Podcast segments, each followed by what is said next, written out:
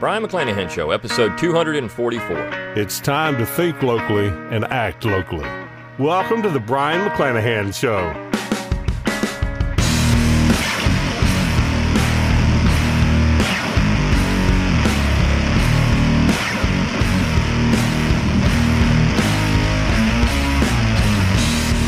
Welcome back to the Brion McClanahan Show. Glad to have you back on the program. Very glad to be here. Don't forget to follow me on Twitter at Brion McClanahan. Like my Facebook page at Brion McClanahan. And of course, subscribe to my YouTube page where you can watch this podcast at Brion McClanahan. If you don't want to find all those social media accounts on your own, just go to my webpage, brionmcclanahan.com. That's B R I O N, McClanahan.com. At the top of the page, you'll find all my social media buttons. While you're there, give me an email address and I'll give you a free ebook, Forgotten Founders, and a free audiobook of the same title read by yours truly. You can support the Brion McClanahan Show while you're there by going to brionmcclanahan.com forward slash support. You can throw a few pennies or bucks my way, help keep these lights on, help keep the podcast going. You can also purchase book plates if you want to get my autograph on one of my books. Just purchase a book plate. I'll autograph it to you, send it out in the mail. You got my autograph, stick it in your book, you're good to go. The best way to support the Brion McClanahan Show is by going to McClanahanacademy.com. McClanahanacademy.com. It's always free to enroll. When you do enroll, for free again, you get a free course 10 Myths of American History. Plus, you get the best deals on forthcoming courses. And I've got a new course coming out very, very soon. Um, people that are McClanahan Academy subscribers already know about it, and they're already getting the best deal on it. So, uh, you want to be a subscriber and you get the most inexpensive rates on the courses when they come out. So, going out to McClanahanacademy.com, enroll. If you're watching this before July 10th, you can still get that really great deal. So, once July 10th, the end of July 10th rolls through, we get to July 11th, that deal is gone. Okay, so you're going to want to get in there before then. You can also support the Brion McClanahan Show by going to Learn True, T R U E, learntruehistory.com. That's my affiliate link for Tom Woods Liberty Classroom. It's a great website, a lot of bang for your buck, not only history, but you also get philosophy, economics. I teach there with uh, Tom Woods, of course, and Kevin Gutzman, and Brad Birzer, and Jason Jewell, and Bob Murphy. A lot of great people uh, in that particular uh, classroom, Liberty Classroom. So you're going to want to do that.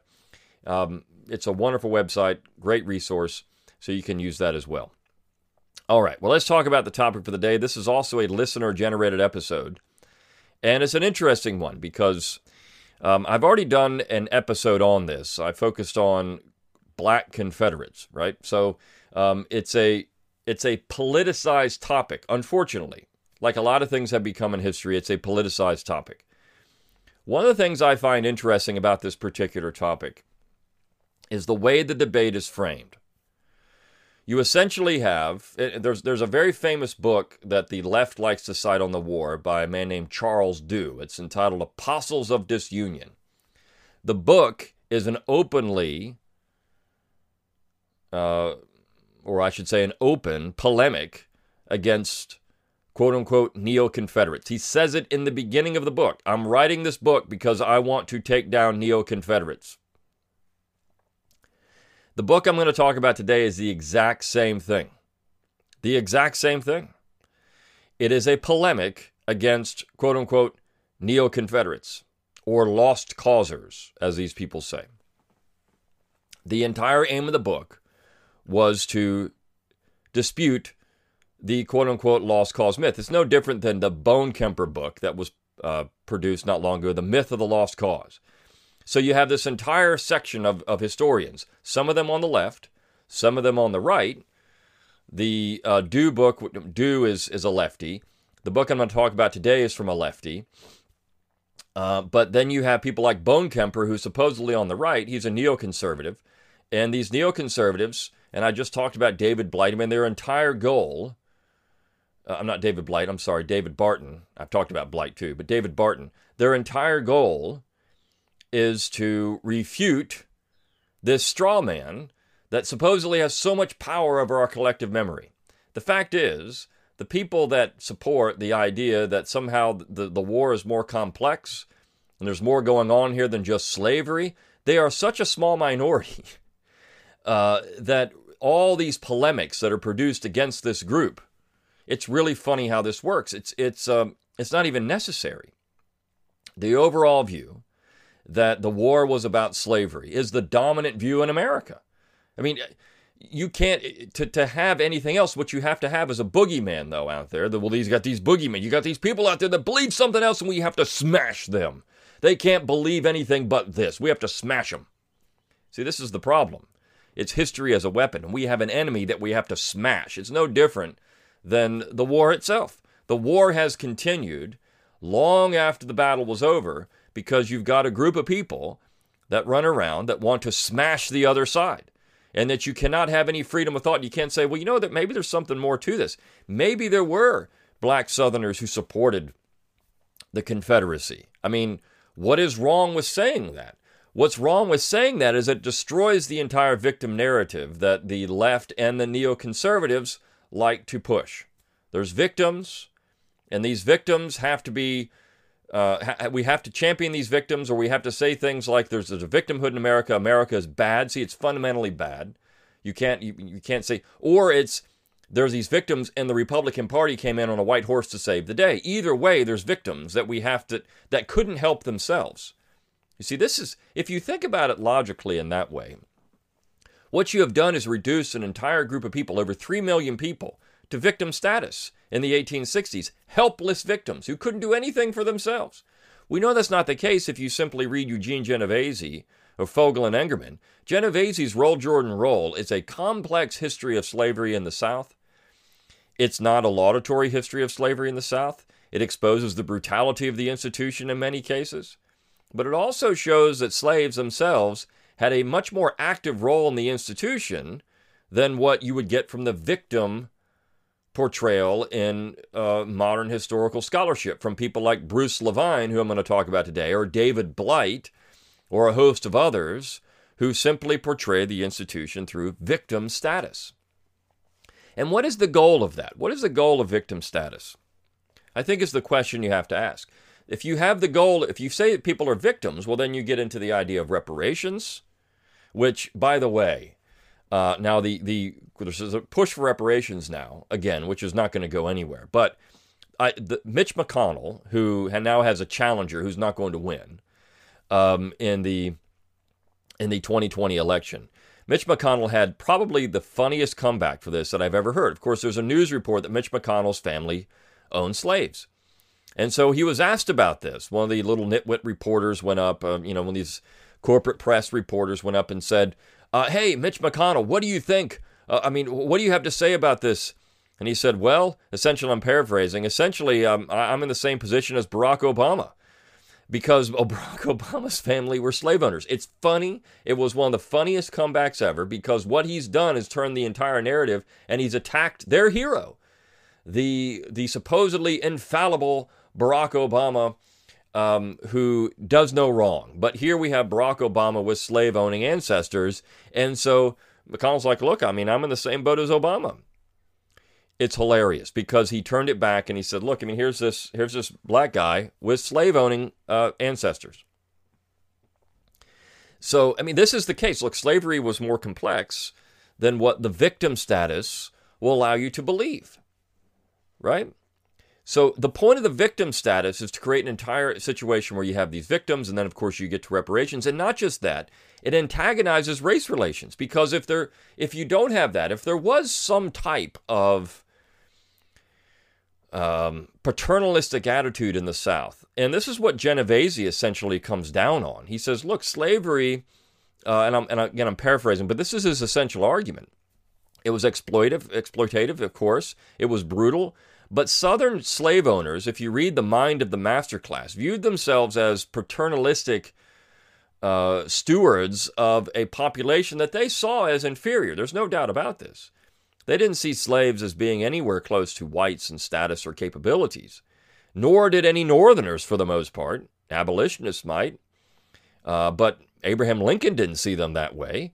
Um, but they viewed themselves as stewards of this population. They had a role to play in this. That they that they were supposed to lead these people and supposed to uh, ensure that they had good religious training and et cetera, et cetera. So um, his his his Roll Jordan Roll is a complex view of slavery in the South. And anytime somebody wants to read a book on slavery, I just point them that Eugene Genovese was not, and particularly when he wrote this book, he was still a Marxist.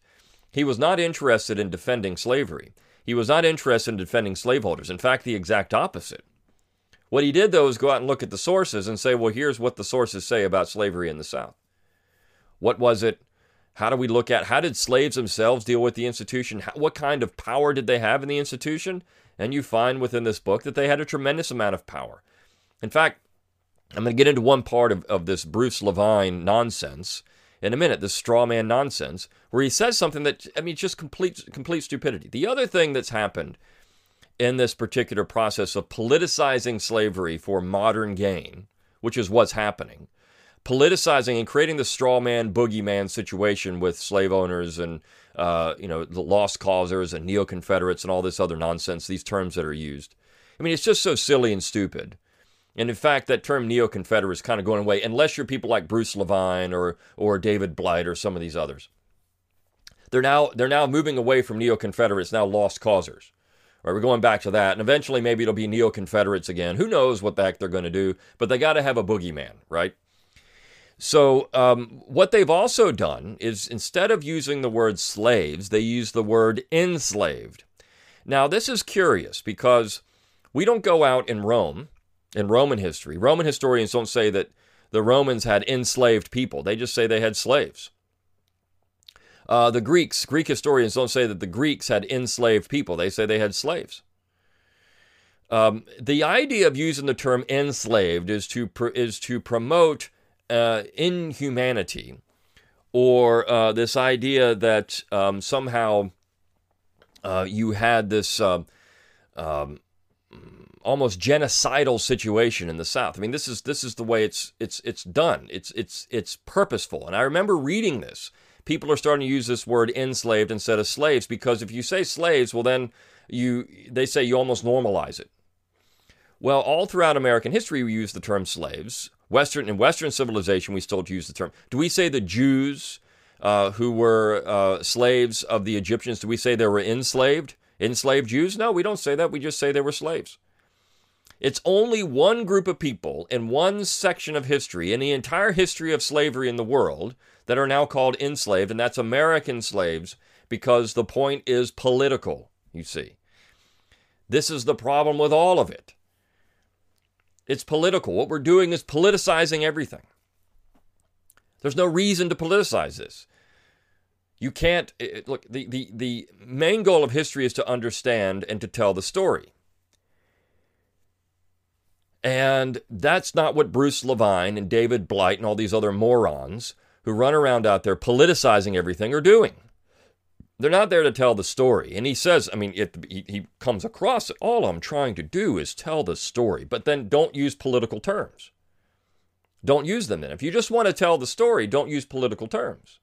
No one, and not even the abolitionists themselves, use the word enslaved, right? And they had everything to gain politically. So don't use politically loaded terms. And we can say that, well, then you're trying to understand. If you want to say that you know, it's incorrect to say that uh, slaves at the time were black Confederates, willing participants. Okay, I mean, I, I can I can get that. I can I anybody that has half a brain would say, yeah. I mean, we can say that if they're, if they're if they're slaves, they're not willing participants in this.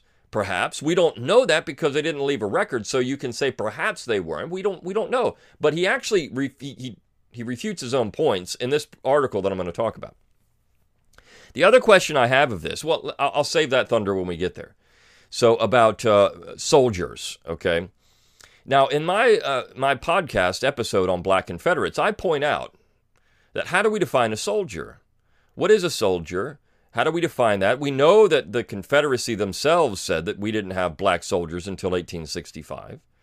We know that. I mean, that's true. They didn't they didn't come out and say we've got all these black soldiers running around out there. They wouldn't have. They were slaves that were in support of the Confederacy. Now, we know that there were free people of color, as Earl Ijames has, has called them, free people of color who supported the Confederacy, whether they were American Indians, whether they were Chinese, whether they were blacks themselves. I mean, we know Holt, Holt Collier, for example, if there's just one black Confederate, there's black Confederates.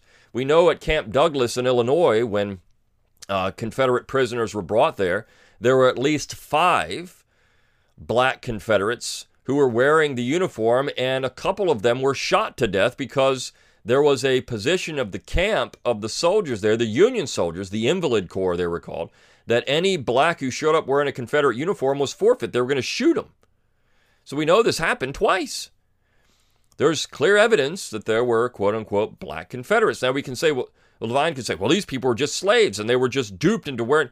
Well, obviously they were fairly loyal. If these people were rounded up and then sent off to prison, they were pretty loyal. Um, so there's something else going on here, and maybe they were serving in some capacity. How do we know? We know that there were in the Navy. We know there were black Confederates. We know that the USS Water Witch, which was captured by the Confederacy at one point, the first guy on board the ship who was shot dead was a black Confederate.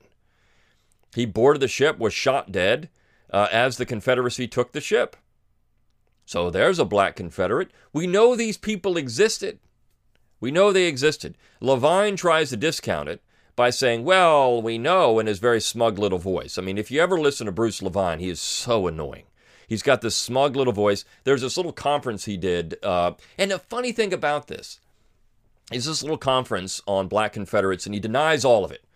But he says, you know, we know that some people, maybe in the heat of battle, took up arms, not because they wanted to, but because they had to for their own life. How does he know that? There's no evidence of this, that they didn't take up arms because they wanted to shoot the Yankees. We don't know this. We know that some escaped. We know that some left. We know that, I mean, we, we know there's that part of it. But how does he know there weren't some people dedicated to it? How do we know? He doesn't. But he makes these statements and he has this smug little look on his face. And he's doing this at a conference on a table, a panel with a whole bunch of African American scholars and a audience that has uh, many African Americans in it. And they clap along. But what he's actually doing is denying a part of their history. And he's stoking the flames of racial tension. Because if there is some type of more complexity to this Southern black and white relationship, if it wasn't just all brutal oppression, well, then you get to a situation where you have to ask yourselves, well, what caused the terrible race relations of the uh, late 19th and early 20th century? What caused all that? Why did that happen? If we had these race relations that were different, if we had a situation where people are actually different and there was some type of communal relationship, and we know this was the case in the South, we know that white Republicans often complained, and they actually portrayed the South as the area of miscegenation because you have all these mulattoes running around. If we know that white Northerners complained about the South being the section that was too interested in communal relationships between white and blacks, why is it that somehow it's now seen as the opposite? You see, when you do this, you actually create more racial tension than not. If you came out and said, look, there's actually evidence in the South that whites and blacks got along pretty well uh, at one point. Now, we know it was in a stilted relationship. We know that there was uh, a racial stratification in the South. That's not to say it didn't exist. We know it existed in the North. We know it existed there. But maybe there's something more to this. We know there were black slave owners in Louisiana. We know New Orleans was completely different from anywhere else. Uh, we know that there was uh, the Creole population um, was they didn't consider themselves to be a lower class of people. Uh, we know there were black slave owners in the Carolinas, South Carolina. We know that these people existed. We know that people like that were, were different types of members in the community. We know we know that Southern society was more complex. So why is it that we have to take this very political stance and use the term like enslaved instead of just slaves? We know there's we know there were slaves. So let me get into this article. First of all, Levine's got a new book coming out. Um, I'm sorry, no, it's Kevin Levine. Kevin Levine, not, not Bruce Levine. Kevin Levine, okay? Um, and um, we, he's, I keep saying Bruce, it's Kevin. Excuse me, Kevin. There is a Bruce Levine as well. It's Kevin Levine. Um, and he's got this book coming out, and David Blight has blurbed it. Um, and this is what David Blight says about this book. Quote, the pose one sees in photographs of Confederate soldiers with their seemingly loyal camp slaves, in quotations, is in microcosm what the issue of black Confederates became in our own time opposed by neo Confederates seeking legitimacy for their fool's cause.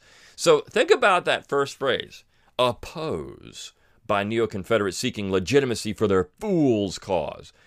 Well, that's not political at all, is it? That's not objective. Is I mean, that's not biased, is it? so Kevin Levine or Levine, Levin Levine has provided this mythic problem what it dearly needs a carefully researched and beautifully written history. First of wartime itself, then of the Lost Cause Memorial period, and then of the Civil War sesquicentennial in which the question of blacks and gray would not die. Levin's book needs to be widely read as a rich history drawing the life out of a lethal narrative of wish fulfillment. A lethal narrative of wish fulfillment. Um, he, what he, they're creating a straw man and a boogeyman. Yes, Bruce Levine, I'm sorry, is one of these other guys that runs around uh, with the Black Confederate thing where he goes up, and he's the one that does the, the, the smug little stuff. Kevin Levin is not a PhD. He is a just a, an amateur historian who has now worked his way into this Black Confederate situation. Um, and he's become kind of a he's kind of a celebrity in that particular side of thing. Uh, let's just start with this piece. This is in the Smithsonian uh, magazine, Smithsonian.com. Um, and he says, uh, walking the Gettysburg battlefield today, it's easy to imagine the Union Confederate armies dueling for control of the Pennsylvania town and its surrounding picturesque fields. Um, once, but he says, uh, for many tourists, no visit to Gettysburg is complete without retracing the steps General Robert E. Lee's Army of Northern Virginia, those Confederates who crossed the open fields towards the Union line on Cemetery Ridge on July 3rd in what is still popularly remembered as Pickett's Charge. Once safe behind where the Union lines held strong, however, Few turn around and acknowledge the hundreds of enslaved people who emerged from the woods to render assistance to the tattered remains and remnants of the retreating men. Enslaved workers constituted the backbone of the Confederate war effort. Although stories of these impressed workers and camp slaves have been erased from our popular memory of the war in favor of mythical accounts of black Confederate soldiers, and he links to his book there. But again, it's a straw man. He doesn't show where, I mean, people have said that these people weren't slaves. See, it's a straw man. You, you say that there's a mythical account of these people as Confederate soldiers. No one's saying that. No one's saying that slaves are quote unquote Confederate soldiers. Now, I would say this, though, and I've said this. How do we define a soldier? In the modern U.S. military, we have support staff, right? We have people that are cooks, we have people that are teamsters, we have people that sit at a desk all day, we have we know this. We have people that do everything they can to avoid deployment and that yet they're still considered soldiers. So are people that are in support roles are they soldiers? Now the Confederacy themselves didn't recognize these people as soldiers, but how do we define a soldier? I think this is an important question. How do we define that? If we want to say, all right, well, the Confederacy didn't find them as soldiers, okay. But in the modern era, how do we define a soldier? We have, for every one man in the field, we have 30 men behind the scenes, or 30 people, I should say, behind the scenes who are support staff for that particular soldier. So are we saying that only combat people are soldiers? Is that what we're going to say? I mean, if we want to say that, then we have to discount a large number of the U.S. military that are supposedly soldiers that are soldiers, but they're really not. Now, what about training? You could say, well, but all these people have been trained to be soldiers. They all went through basic training. So, okay, let's take that position. All right, they have to go through basic training to be considered a soldier. Well, that would mean most of the Confederate Army weren't soldiers because there wasn't any basic training for them either. In fact, it's been pointed out that part of the problem with the Confederacy is that there wasn't enough training. These people were just militia. They would come in and out. Uh, there wasn't. It wasn't because they weren't dedicated to things, but they had things to do. This was a citizen militia army, which is actually more impressive if you think about it than anything else, uh, because these people were doing it on their own. Now we know this was the case in the North, but then there was the draft in the North. We know there was also a draft in the South, so people were conscripted in. But the North did have a much more regimented training system eventually than the South ever had. So is it just because of training that makes them a soldier? I mean, is that the case? Well, so uh, who is a soldier then? And what about what about conscripted people? Are those people impressed? Absolutely, they're impressed. They're impressed into service. They're impressed workers, they're impressed soldiers. So is somebody who's drafted now a slave? Well, if you're a libertarian, of course that's the case. If if you are a libertarian, uh, from a libertarian position, once you're drafted in the army, you become a slave to the army. Can you leave? If you if you walked away and said, you know, I'm not doing this anymore, you'd be shot for desertion. So what's the difference? Now we know that in the South, this kind of stuff happened, and these slaves, not enslaved, these slaves, we're not going to use the the uh, the political term. These slaves would come and go at times. He even know he even says this. These people would leave. They'd have to go to see family members, whatever. They came back and forth. And he's correct when he says enslaved workers constituted the backbone of the Confederate war effort. We know that slaves, without slaves, the Confederacy wouldn't have worked because you had entire the entire home front. Most of the men went off to fight in the war. 75% of the white Southern population was fighting in the war. So that means very few white Southerners were left behind. So the South was essentially run by women and slaves. And if there was going to be this huge slave insurrection, there's the perfect opportunity. They could have rebelled. They could have thro- overthrown. I mean, you had, you had there's no men around to fight. Now you had the home guards and some of these other things that that uh, where uh, you know these uh, like uh, what is it, Cold Mountain and others talk about where you know supposedly there was still this oppressive regime left behind, but still, this was the perfect opportunity for insurrection. It didn't happen. Why? Now, Levin Levine or Levin Mar, uh, Kevin Levin is going to get into this. He uses his own in, own interpretation, his own opinion without any fact. This is the problem with his whole position. Um, anywhere between 6,000 and 10,000 enslaved people supported in various capacities Lee's army in the summer of 1863. Many of them labored as cooks, butchers, black. Of them labored. He doesn't say served. He says labored. You see, there's a difference. Did they not serve these things too? No, but labored. You got to look at the politically charged terms cooks, butchers, blacksmiths, hospital attendants, and thousands of enslaved men accompanied Confederate officers as their camp slaves, or body, why, why didn't you say encamped enslaved men, or body servants? These men performed a wide range of roles for their owners, including cooking, cleaning, foraging, and sending messages to families back home. Slaves off, slave owners remind, remained convinced these men would remain fiercely loyal even in the face of opportunities to escape, but this conviction would be tested throughout the Gettysburg campaign, but not often proven inaccurate. Levin even recognizes that. Um, so let me get down uh, to. Um, he, he mentions that there was an attempt to capture contraband and other things. I mean, so this this is the typical. Well, Lee was just out there to pick up slaves, uh, and and so were the Southerners. They were going to find uh, looking for hidden property. Um, is is that so? He's actually one one Confederate says his own slave is looking for a hidden property. So his hidden property is that always slaves or is that something else? I mean, how do we know? Um, he says, quote, very few accounts exist today of black men marching with Confederates in the heat of battle at Gettysburg. But in quote in, in parentheses, the previous summer's campaign in the Virginia Peninsula, where the two armies were in close proximity to one another for an extended period of time, contains a wealth of such narratives. This is where Frederick Douglass actually pointed out you've got thousands of black Confederates. And that has served as the basis for this claim that there were thousands of black Confederates because you had this situation where you had Southerners, black Southerners out there on the battlefield at times. Um, now, he says this camp slaves like Moses, who, for whatever reason, were committed to their owners, may do with the limited resources available and resign themselves in the end to passing on their owners' parting words to their grieving families. Resign themselves. How do we know the reason? How do they know they didn't, they didn't uh, enthusiastically do this?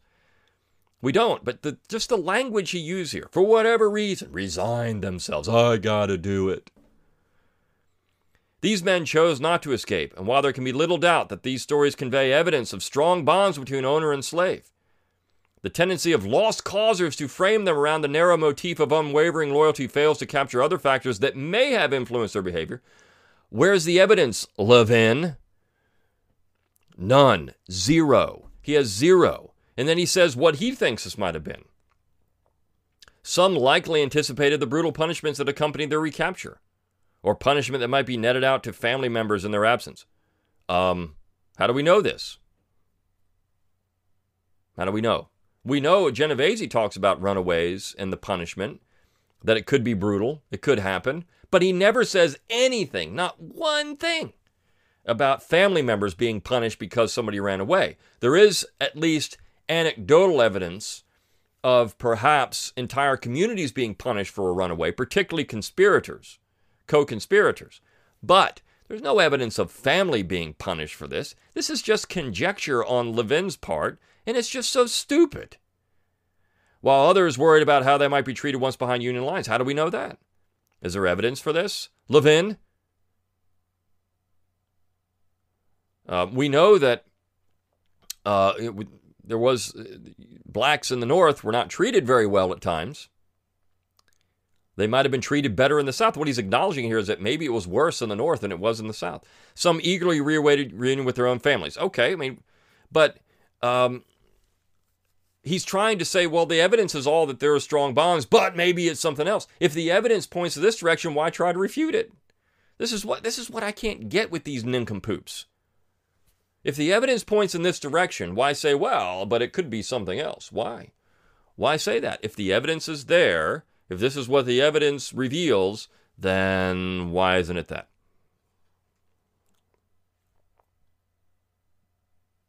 Lieutenant Sidney Carter's wounding at Gettysburg cut his life short, but before his death, he requested that his camp slave Dave take everything he had and bring it home, where each of them would be offered as a parting gift to his family members. More important than the transportation of personal possessions, however, Dave also conveyed the final thoughts of his master to loved ones. Carter wanted it known that he was willing to die and that he talked to the clergyman about dying, though so weak he could hardly be understood.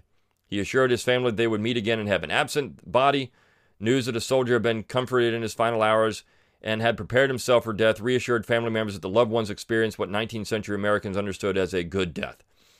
Um, so, I mean, this is this is uh, important. I remember there's there's actually a, a, a, historic marker around where I live, and it talks about the loyal slave that's tended to the Confederate soldier, and um, it's it's near uh, it's it's uh, at a at a plantation home, and you've got all these lefties running around. Oh, here's the myth of the lost cause again. It's just the myth of the lost cause. I mean, there's evidence of all of this stuff, evidence all over the place. The loss of Colonel Henry King Burgwyn Jr., killed on the first day of fighting in Gettysburg, was a devastating loss not only for the 26th North Carolina, but also, as described by a fellow officer in the regiment, to his servant, to his servant Kinson, who takes it bitterly enough. Once Burgwyn's body was given an appropriate burial, Kinson proposed transporting the young colonel's personal items home along with the information about his death that he knew his family craved. The regiment's quartermaster reassured the family that the colonel's items, including a spyglasses, watch, toothbrush, and various memoranda, books, uh, plus $59 were all safe under Kinson's care. I n- never saw fidelity stronger in anyone, noted the quartermaster in a letter. Four years later, Burgwyn's body was reinterred in Oakwood Cemetery in Raleigh, North Carolina. So, I mean, but this guy was obviously doing it because he was, uh, you know, he was afraid of getting a beating. I mean, this is the beginning. Before this, he says this, and then he, he, he contradicts himself. These people were just worried about getting a beating if they ran away, but, you know, here we go. Here's all the evidence that points to the opposite. Nobody should ever get this book. In fact, the only thing it would be good for is landfill material.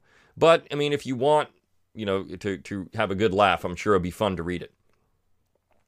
In the immediate aftermath of the battle and continuing throughout the Confederate Army's retreat to Virginia, other camp slaves and enslaved men, why, why not you say other camp slaves? And why don't you say that? Other slaves however, abandoned their posts. A quartermaster in John Bell Hood's division observed a great many Negroes have gone to the Yankees. Union cavalry raids, such as one led by Judson Kilpatrick at Monterey Pass on July 5th, hampered the retreat of tired Confederates and resulted in additional prisoners being taken, including the camp servants attached to the Richmond howitzers, as well as Major William H. Chamberlain's servant horse and personal equipment. Some of these men were briefly held as prisoners in Union prison camps. Once released, they joined Union regiments or found their way to towns and cities across the North looking for work.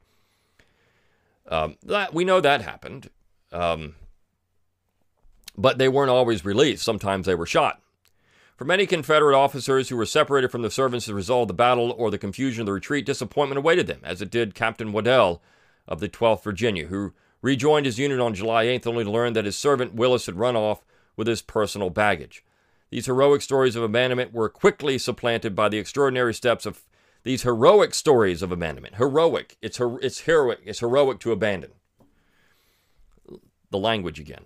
were quickly supplanted by the extraordinary steps of fealty, take, fealty taken by enslaved men like Moses, Dave, or Kinchen, and became the centerpiece of the lost cause movement, which stressed unwavering and questioning obedience of slaves to the masters. I mean, come on now. Again, this is straw man nonsense. People knew there was complexity in all of this stuff. And yeah, eh, there was uh, attempts made in the in the period of, of when, when uh, creating Confederate monuments to recognize the um, role that slaves played in the war effort. I mean, this was done, uh, but it's just it's silly. I mean, what, what Levin here, Kevin Levin has done, and Bruce Levine as well, and David Blight as well. What they've all done is create a boogeyman straw man for no reason. As the Confederate Army reorganized in the weeks following the campaign, the thin ranks of many regiments were magnified by the absence of its enslaved. But we know there were thousands of men that marched back, and this was actually remarked at too that, that you didn't have thousands stay behind. You might have had some, but not thousands. Gettysburg may have been the great turning point of the war for Lee and the Army of Northern Virginia. The Army would go on to fight for close to two more years, but the Gettysburg campaign did signal a crisis of confidence in soldiers' belief in their slaves' unwavering fidelity. It did? It did. Okay. Today, some of these stories pull from the historical record being found on hundreds of websites, not of the as the stories of enslaved men, but as black Confederate soldiers. Well, I, I, would love to see these hundreds of websites. Why not link them in? Why not? I mean, he links his book, he links the Emancipation Proclamation, but hey, where is the evidence here, uh, Levin? Hundreds of websites? This mythical narrative, which dates only to the mid 1970s, would be completely unrecognizable to the enlisted men and officers in the Army of Northern Virginia. For real Confederates from Robert E. Lee on down, camp slaves and other enslaved workers, the entire institution of slavery really were crucial to the ultimate success of the Army in the field and the Confederate insurgency as a whole. Um, no one's denying that. I mean, this is these people create this straw man. These people are all denying. No one's denying that. No one's denying that at all. So they're making they're making a grand story out of something that no one is denying. All right. So all that said, I went a little long on this particular podcast uh, because uh, this is such a stupid article, and you've got Levine and Levin, and uh, you know you get David Blight and all these morons running around uh, with this uh, do with this uh, straw man narrative that doesn't really exist. Um, the fact that there might be a few, I mean, you make they make it out like there's this huge movement. Um, of uh, of people out there that are uh, just continue to promote something that it, not many people even believe.